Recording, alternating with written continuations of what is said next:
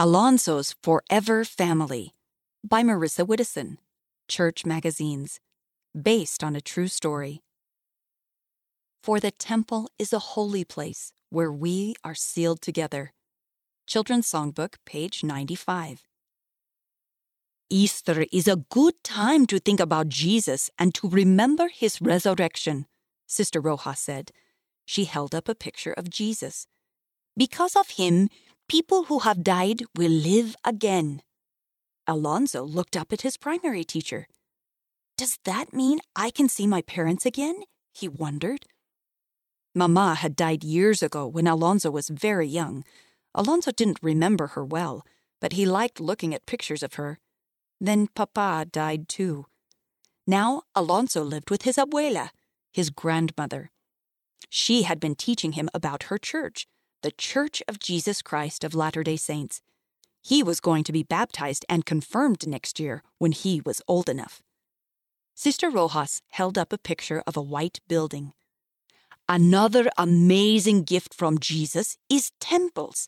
This is one of the temples here in Chile. Alonso looked at the gold statue on top of the building. It was beautiful.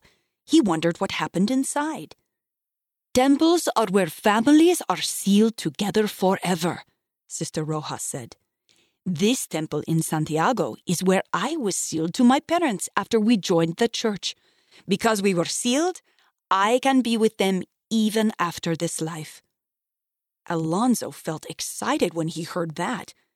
Could I be sealed to my parents? he asked, even though they already died? Sister Rojas nodded. Yes, that's one of the reasons temples are so important. They bless all of our family members, including those who have died. For the rest of the day, Alonso kept thinking about temples. He asked Abuela to teach him more. She talked about the white clothes people wear inside and the beautiful artwork on the walls. Best of all, it's where you can be sealed to your parents, Abuela said. We'll ask two people from the ward to stand in for them during the sealing. Can we go tomorrow? Alonso asked. I want to be with Mama and Papa forever. Abuela smiled. I'm glad you want to go, she said. But the nearest temple is in Concepcion. We don't have enough money for bus tickets.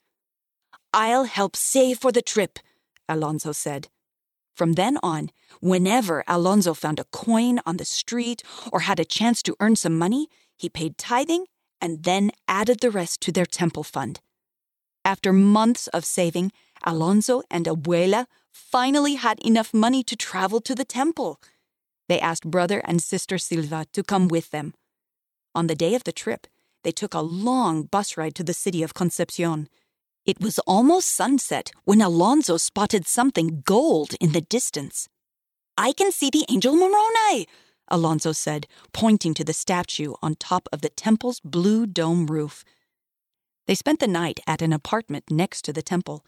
In the morning, Alonso went inside the temple for the first time. He saw a big picture of Jesus. He and Abuela got dressed in white. He felt happy and peaceful. When it was time for the sealing, Alonso walked into a beautiful room with mirrors on the walls. A temple worker showed Alonso, Abuela, and the Silvas how to kneel around a special table called an altar. It was covered in soft fabric. Brother and sister Silva were there for Alonso's mom and dad. Abuela was there for his sister who died before Alonso was born. Closing his eyes, Alonso imagined his family all together. I can't wait to see them again, Alonso thought. I'm so grateful families can be together forever. End of the article Alonso's Forever Family by Marissa Widdison. Read by Kristen Hawkins.